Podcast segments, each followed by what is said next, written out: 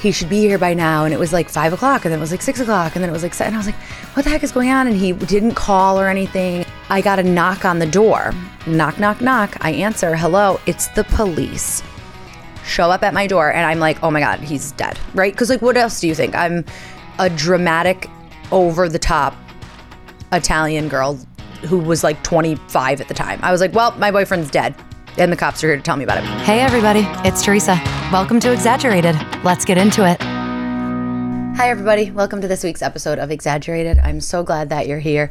Um, it's the last episode of the summer, guys. Like, it's this, it, it was just Labor Day weekend and it's done. Summer's done. Um, there were no good sales. I got nothing on sale. Isn't Labor Day supposed to be all the good like shopping? Anything I wanted was excluded from the sale. I guess because I'm trendy. Anything like that's cool was like excluded from the sale. Anyway, uh, I'm super excited for this episode. I'm really excited to sit down with you guys, have coffee with you. Let's have a little chat chat. Hope you had, guys had a great long weekend. Um, we did. We we had a great time. Um, we took my baby child out to a friend's place in the country, and she was able to play with like grass and chickens and dogs, and it was beautiful. Um, and now we're back in the city, just relaxing. Um, so it's great. Uh, we're ready to just gear up for the fall. You know, like I feel like this week I'm gonna make my nails dark burgundy or black and start ordering hot coffee when I'm out, and it's going to be the fall. And that is female culture. Women's culture is, oh, the temperature dropped 10 degrees, and was there a little bit of a chill in the air? A rustling of some leaves. Let me paint my nails dark purple, burgundy, OPI, Lincoln Park after dark, and have a cozy time because it's Christmas now. It's Christmas, Hana, Kwanzaa, and it's already the year's finished. I feel like this time of year, as soon as it hits fall, you like see the first pumpkin, and then the next thing you know, we're like, Happy New Year, Happy 2024, welcome.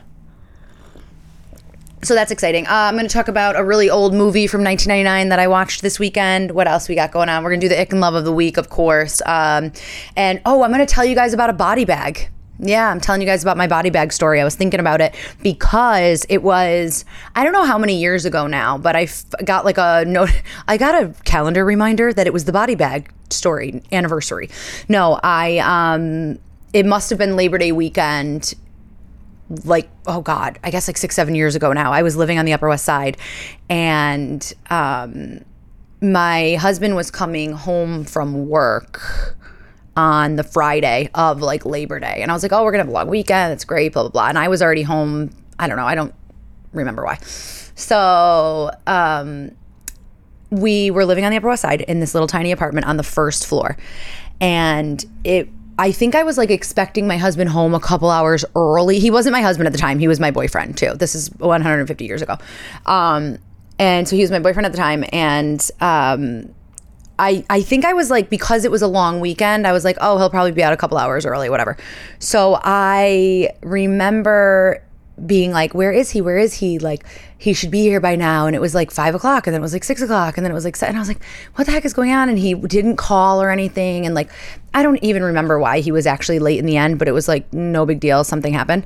But uh, I got a knock on the door.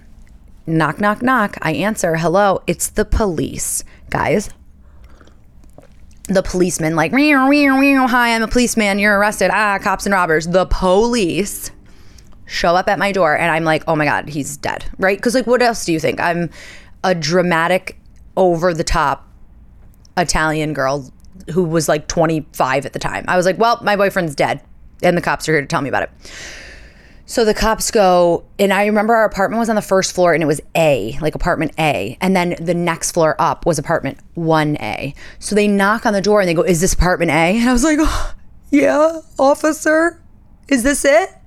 Did you find out that one time when I was 17 and I forgot to take the paper towels out from under the grocery cart at the store? Did you find out? Did you finally find me? Did you find out that on when I was 13 I took a lip gloss from a Walmart? Did you find out? No. So they said, "Is this apartment A?" And I said, "Yes, it is." And they were like, "Oh, is is everything okay? We're doing a wellness check." I don't even think I knew what a wellness check was. I was like, "What? A wellness check for what?" And then they asked I think they said the guy's name, and I was like, oh, do you mean 1A? And I'm still heart palpitations here. Okay. Actually, though, in in this sort of like scary scenario where you're automatically like put onto alert, I actually am super rational and I calm right down. So you might think, knowing me from listening to this podcast for a while, you might be like, oh, there's no way she didn't start crying hysterically and running up and down the stairs. Not at all. That my life is chaos, but when things like actually happen and need to kind of get done, I'm actually like a lot of people's go to for like calm, um, smart, like, you know, uh, steady planning in a crisis, so to speak. So, and that's kind of how my dad is too. My dad is very like good in a crisis. So anyway, I digress. Um, so the they I was like, "Oh, you mean 1A?" Like that's upstairs. So I'm still like heart palpitations, but I'm starting to calm down and they're like, "Yeah, we're really sorry about that. Sorry about that." So I'm like, oh my God. So now I'm like frantically calling my boyfriend at the time, who's now my husband. And he's like, oh, sorry, got caught up. I, he, maybe he went out with somebody, maybe I forget why, but he was like, oh my God, no, no, I'm coming now. I'm coming now. Like we went out for a drink as a group, whatever. That would be a normal thing. So I was like, oh, okay, cool. No worries. Like, see you soon. The cops were just here. Like, what's going on? Then I'm hearing the walking around upstairs. Now, we had been kind of saying we haven't really seen that guy. We haven't really seen that guy. But when you this guy wasn't really there a lot. Like he would he would be in the Hamptons, he would be here, he would be there. And so he was like a 50 something year old guy and when you saw him, he was like beat right in the face, sweating, so stressed out, like stressed to the absolute max. And we only thought about this in hindsight. It's not like in the moment we were like, oh, the cops are here. It's probably the guy upstairs had a massive heart attack from his stress level. His head just popped off and exploded. No, we definitely didn't think that at the time. I was just like, oh my gosh, I'm glad I spoke to my husband, my boyfriend. I'm, you know, whatever, like make sure he's okay. And then I'm hearing commotion and I'm hearing walking around upstairs and I'm like, oh, maybe he just, I didn't, I don't know. I didn't really put two and two together. All of a sudden, I hear them in the hallway again and I'm like, let me make sure everything's okay and like see what's going on. Don't I open the door and the cops are carrying out a body bag? And uh is that should I I should put a trigger warning on this episode because I had never seen a body bag other than on television and it was a body bag with a body in it and I was like uh and come to find out the guy upstairs died. And his friend was looking for him and he wasn't married. Um, i don't know if he had any kids or anything but he wasn't married at the time. He was living by himself. And apparently his friend was looking for him. And finally i guess you know you you know your friends know like oh maybe they, you don't hear from him a couple days. He's busy. Maybe he's whatever. Like but no he he was 100% dead. And I so what made me think of this story is we've we've been talking about apartments, we're talking about buying an apartment, moving, all that stuff. And I was like, oh my God, remember that apartment? And remember when the cops were like, on Labor Day weekend, they were like, there's A and there's 1A. And it never mattered. It didn't matter that it was 1A really on the second floor and 2A probably is on the third floor and 3A. So you're buying 3A, you're on the fourth on the fourth floor.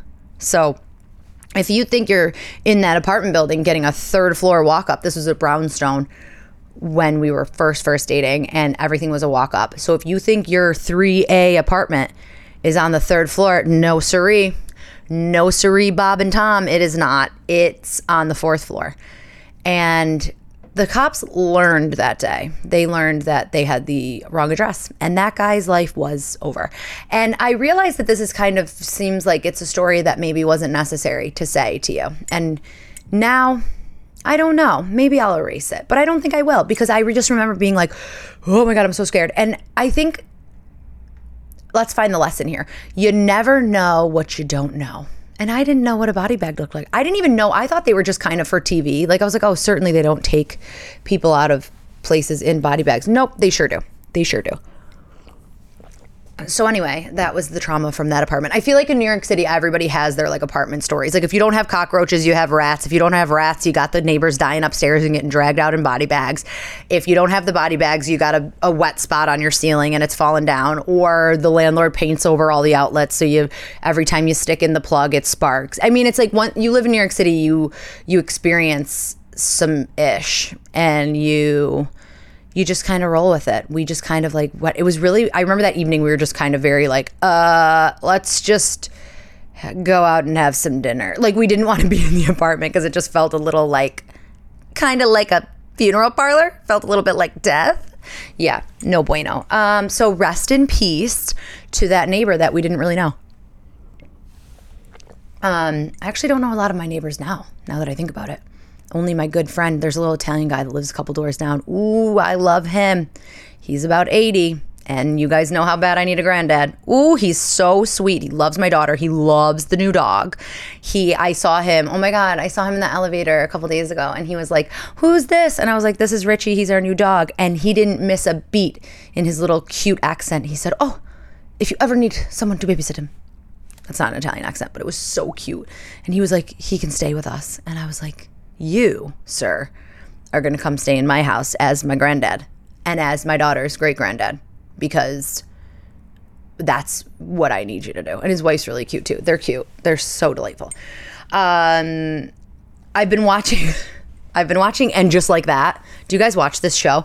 So here's the thing with And Just Like That. That's the Sex in the City uh, revival, spin-off, sequel whatever. Are, but aren't the movies spin-offs? I don't know. Whatever this Let's be honest, this is an abomination of a show, okay? This is good. It's great because it's so bad, I think. So the thing with Sex in the City for me is the nostalgia of it. This show, you have to remember, the show that the original Sex in the City that was on HBO back in the day you it, it's so much more. If i was to call it iconic it's like not enough. You have to recognize that in that era of television no one was doing and saying the things that sex in the city was doing and saying. And the this like very female driven story this very sex driven story this single woman unmarried no kids no strings this this narrative didn't exist. So what darren star created is oh, just a chef's kiss of a show. I was far too young to watch it um, when it originally came out. But my sister and I, when we were probably in our like late teens, early 20s, whatever, had like the DVD box set and we like went through the whole thing. And like it is just, as an adult, I appreciate the original Sex and the City right now, uh, like more than ever, now more than ever.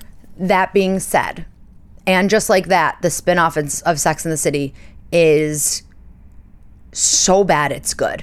Like it's I think all of us millennials are just watching this show because of the nostalgia and we want these characters and we want these cuz I watch it and I do really enjoy it, but the the like technical TV knowledge and like acting knowledge and story knowledge that I have tells me this show is not very good like it's a little bit forced. They really lay out some of the themes a little too hard.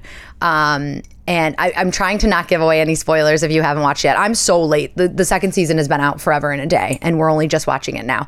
Um, but we do really, really enjoy the show. And so we were watching it yesterday, and I'm just like, Carrie sucks. Sarah Jessica Parker's character, Carrie, sucks.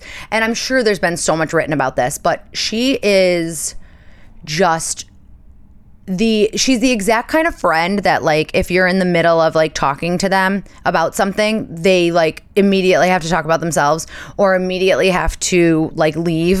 Or they like she was in there's like one scene and she's like sitting at the bar with her friend and her friend had like I'm again I'm trying to do no spoilers but basically one of her friends has like a friend breakup and a lover breakup kind of at the same time and she's really stressed and she's like you know I didn't think I'd lose this friend. It's almost worse than like the romantic breakup and friendship breakups are worse than romantic breakups. We'll get into that next maybe if we have time. We'll see.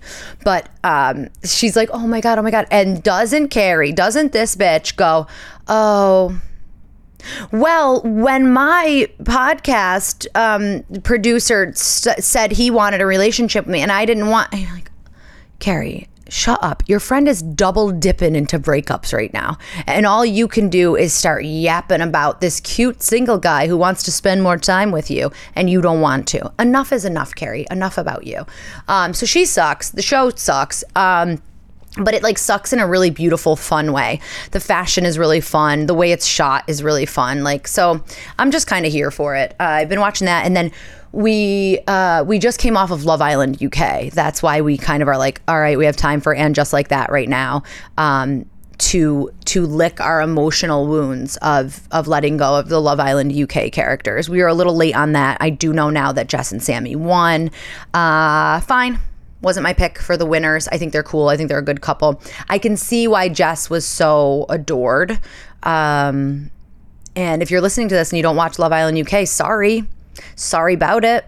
Get better TV choices. How I'm like, and just like that, Love Island UK. What's next? I'm gonna be like, and Blippi. No, um, I I hate Blippi guys too. This is this is going off the rails. Okay.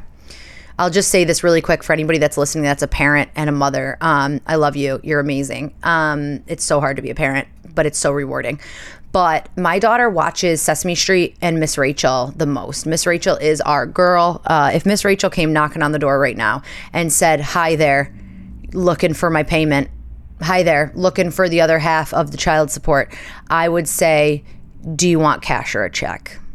Because she raises my daughter. Um, but anyway, when my daughter is watching Sesame Street or um, Miss Rachel, she's talking with it, she's singing with it, she's engaging with it anytime she watches Blippi, her face glazes over and she stops dead and just stares forward and and stares at the television like Blippi. I think Blippi has subliminal messages in it. Um, and I don't have a lawyer, so don't come at me with a lawsuit, Blip. Mr. Blippi driving up in the Blippi mobile. Don't come at me because I I don't have a lawyer. Uh, but I think you're putting subliminal messages. I think there's something there's or, or, it's like a dog sound. There's like a sound only babies can hear in the background of Blippi because my daughter stares at it and is like uh and there's drool hanging out of her mouth. And if I left that on for 12 hours, I think she would uh stand there and drool for 12 hours. And so for me that's a no. I don't mind her using screens and TV. I think it's unrealistic to think your baby is never going to use a screen without being locked up as a Mormon monk, okay? But I draw the line at Blippi. It's just a no for me. Um, so yeah, I want her to like interact with the thing that she's interacting with. Um, so yeah, so I would I would say, and just like that is um, just as bad as Blippi. No, I. but anyway, we also watched. Um, we watched Bowfinger. Do you guys remember this movie? This movie's from 1999. Um, Bowfinger. It's Steve Martin, Heather Graham, uh, who else? Eddie Murphy, Jamie Kennedy. Like, what a dream night. It was the most 1999 movie I've ever watched. And if you haven't seen Bowfinger, go watch it right now. You're at work listening to this, leave. Quit your job. Exit. Oh, you're in the car, pull over to the side of the road and watch some scenes from Bowfinger on YouTube. Because this is like an era of movies it's like such like a late 90s, don't give a shit, silly goose time. And you can tell, I'm pretty sure Steve Martin wrote it or was a part of the writing team, but it was such like a bunch of comedians writing a movie. All the characters are super um super straightforward. Like Heather Graham's character is like a young actress who comes and it's it's all set in like Hollywood. Steve Martin is a director. His, he's the title character, Bowfinger. And he's like a director and Eddie Murphy is this huge action star. And Bowfinger has never had a hit. He has like a little you know, group of cronies. Like one guy's a PA on other shows and like takes the camera so they can use it. He's got a couple like actors that are, you know, um, the, the like overly intense but never working like type of actors that are like his little buddies. And um oh my god it's so funny. And then he has this one guy who's like the accountant and he ends up writing a movie and he's like this is the movie we're gonna make and we're gonna make it with uh, Kit Ramsey, and Kit Ramsey is like the famous guy, and he um, is played by Eddie Murphy, and it's just like he can't get the star because he's not a star director. He's not a success. And he just keeps telling people, oh, I talked to this producer. He's just lying. And so much of the entertainment industry is just people being like, oh, yeah, I made this thing. And it's, uh, you know, it's called Zoomies and it's a, it's a real hit film. Oh, is it, it's just my puppy running in circles in the living room. Like it's not. so Bowfinger is this director who is just bullshitting everybody about this movie he's making, these producers he's talking to, these big stars that he has, um, and it's just oh my god. And so heather graham is a young actress and she comes to audition and like they the funniest part in the movie one of the funniest parts is like it's so meta to these like tropes in building an, a career in entertainment. So one of the things Heather Graham comes and she's like, "Oh, I'm from Ohio. I want to audition." And they're like, "It costs $25 to audition." And she's like, "Oh, do you take a check?" Like like just any if anyone's listening to this that's an aspiring actor, no it shouldn't cost anything for an agent. It doesn't cost anything for like you have to pay for your own materials, your own headshots, your own stuff like that, but it never costs like money to audition and it's like they they kind of are feeding into that old like um what was that like model search stuff? It was like the ugh, it'll come to me, but there's like all these places that will be like for $799 you too can become a model and you're like no, that's like if they want you to be a model, they're not going to take your money. You only make money and then they take a percentage of the money you make. Like so yes, you eventually pay these people, but you pay them based on the the jobs you make. Like my agents and managers don't make anything unless I make money. Like that's the literal whole model.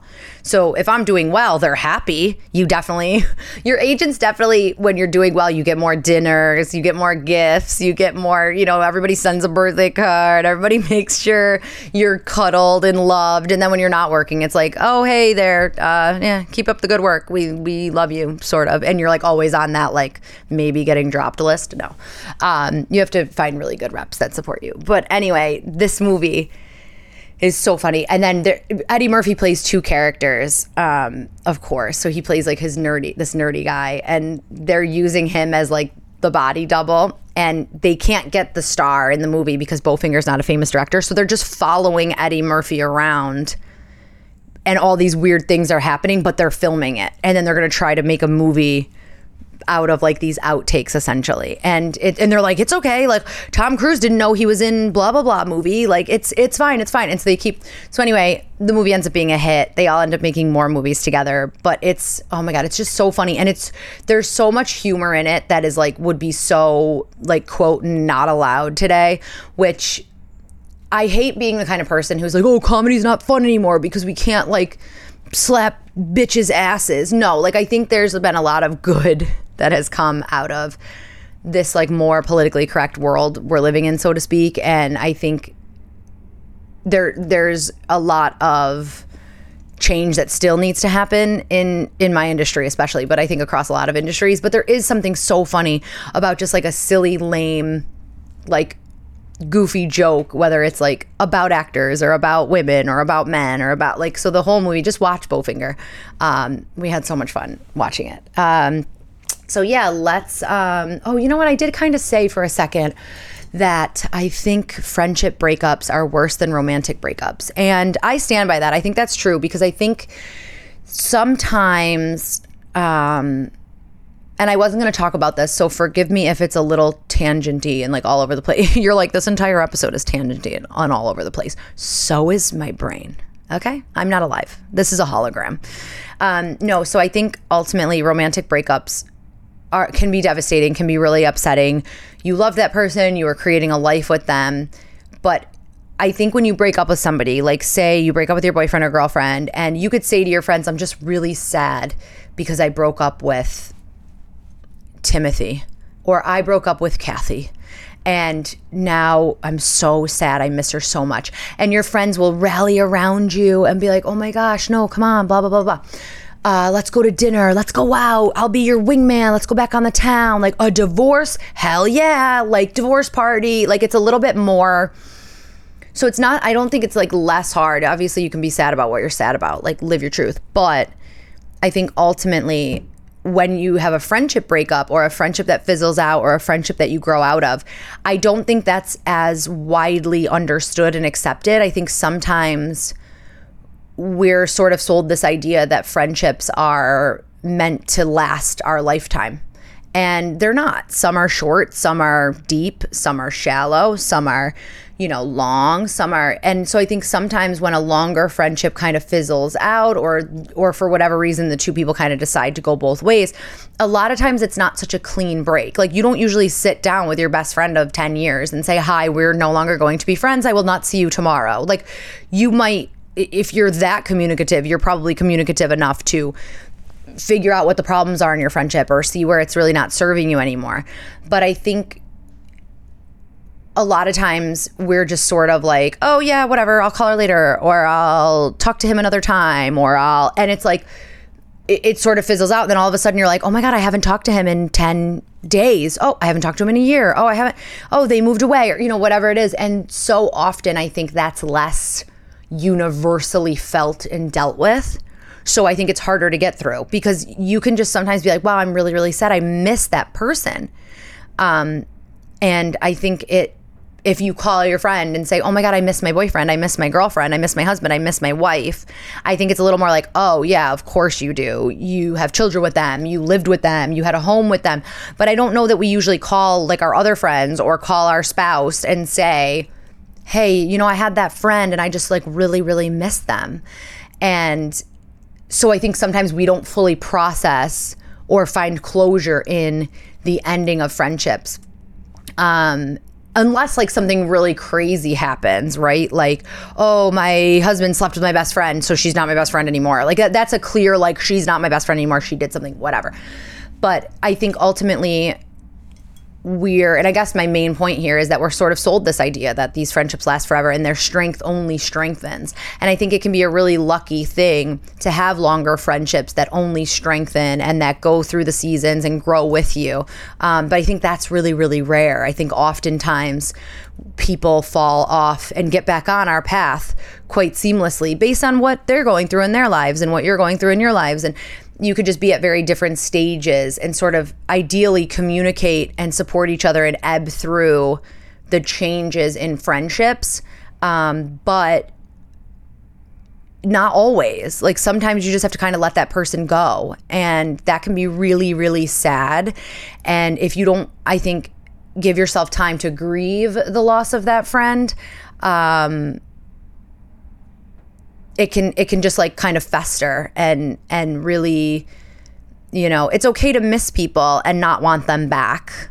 Um, i think that's that's an important thing to remember um, is that people are meant to kind of come and go on and off our path. And that can make us really appreciate the longer friendships that we have wow, guys, that got kind of intense. That got a little deep. I had a bit of a trying week. Um, I, I, dealt with a lot of rejection and disappointment this week. Um, so I do want to say I am feeling very deep. So if this episode comes off as uh, somber or less less punchy, less funny, um, I do apologize. Stick with me. Uh, I am, you know, kind of in in a bit of a transition right now, and I um, yeah, I'm changing up a lot of stuff with my career and with you know um, some some of the content that I create. Uh, so yeah, just bear with me. I'm glad you guys are here. I every time I tell myself, "Who am I? What do I do for work?" As an artist, how can I show up? For my audience better? How can I show up for myself better, for my family better? And I think ultimately, every time I'm questioning myself, I come across one of your emails or I come across one of your DMs or you you send me a little message on TikTok or Instagram and guys, thank you. I read every single message that I get. I hear you, I see you. Um, I I think about you guys all the time and whatever you're going through whether you're a parent or not a parent or um, or you're a creative or you're not a creative, I see you and I feel you. And I think the world is a really, really hard place. And I think there can be a lot of rejection and a lot of disappointment, especially in entertainment careers, um, but just in life in general. And, and, I think the best way is to just keep showing up, keep being you and and giving to the world who you are because that's all that's that's what sets us apart. Um, and and that's a message to myself too is just let's keep you know, moving forward, spreading joy, spreading kindness, and just being with each other and just laughing and having a silly time. Um, I yeah, so I don't know. We'll do we'll do the love and the ick really quick, and then and then I think we're out of here. But yeah, guys, thanks for being here. Thanks for listening. Share this with your friends. Uh, share it online, and and let's spread around some some conversations and really build this community. Um, so my ick is really stringent rule followers. This one's pretty self-explanatory. I get why rules exist. I think they're important to have. Don't don't get me wrong.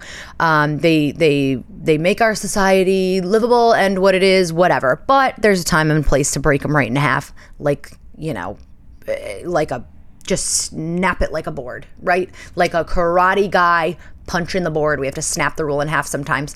And for example, there's a sign at the basketball courts eh, at the park where I bring my baby child, and it says no dogs. and you're not supposed to have dogs in there, and no one does. But at like six o'clock in the morning or seven o'clock in the morning when it's super early, everybody's in there with their dogs, and no one's crossing up their friends with a basketball. We're not interrupting a a, a, a child's basketball game or or a men's beer league basketball. There's no basketball going on. It's early in the morning, and all the dogs run around on the basketball court. And that sign does say no dogs. It doesn't say no dogs until a certain time or no dogs after a certain time. It just says no dogs. And of course, there's always one person that'll walk by, and there's about eight to 12 dogs with their moms and dads running around having a joyous time. And there's always somebody who's like, uh, actually, there's supposed to be no dogs. Yeah, we know, Brenda. We actually read the sign, but it's kind of the in the unsaid that this dog scenario is okay. So so cut it out. That's not the time to follow the rule. So learn nuance, people. Learn when is the time to take a rule and make it super important and and uh yeah and and when to kind of say no that one doesn't matter um, my dogs weren't there when this happened so don't think i'm just whining because i want my dogs to be able to take a shit on the basketball court okay that's not what's going on okay and everybody picks it up too so don't start anyway uh, and my love oh, i had a couple loves this week um, but one in particular I had this gorgeous, I sound like my mother in law, gorgeous. My mother in law is super Irish, and when she loves food, she goes, Oh, it's gorgeous. Oh, it's. And you're, I'm like, It's noodles. What do you, it doesn't even look, it, what? No, she's adorable. So, anyway, um, I had this absolutely gorgeous, amazing pistachio cinnamon write it down baby because i'm going to find the recipe and if i find the recipe i'll put it in the youtube description because i don't have the recipe yet i had this at someone else's house i still haven't found out if the person made it or if it's from a bakery and let me find out they made it baby and i'll take that recipe and i will stress bake the shit out of this cake but it's a pistachio cinnamon bundt cake pistachio cinnamon bundt cake pistachio cinnamon bundt cake. What? It was perfect, guys. It was so good. Pistachio cinnamon bundt cake. I'm going to find a recipe. I'll find a recipe for it, but I want to find out if this person made it. Because if they did, hoo hoo, baby, I don't care if it's Granny's secret ingredient, write it down. I'll pay you a million. I'll have Nicolas Cage steal the Declaration of Independence to pay for the recipe for this cake. And uh, yeah, that's about it, guys. Uh, thanks so much for joining this uh, this week, and I hope you have a great week. It's all a bit exaggerated. Bye. This has been Exaggerated. Thanks for sticking around till the end. Follow me on social media at Timo Lynn. That's T M O L Y N N. And don't forget to subscribe so you never miss an episode. Oh, and join the conversation by emailing me at exaggeratedpod at gmail.com. Until next time, don't forget, it's all a bit exaggerated.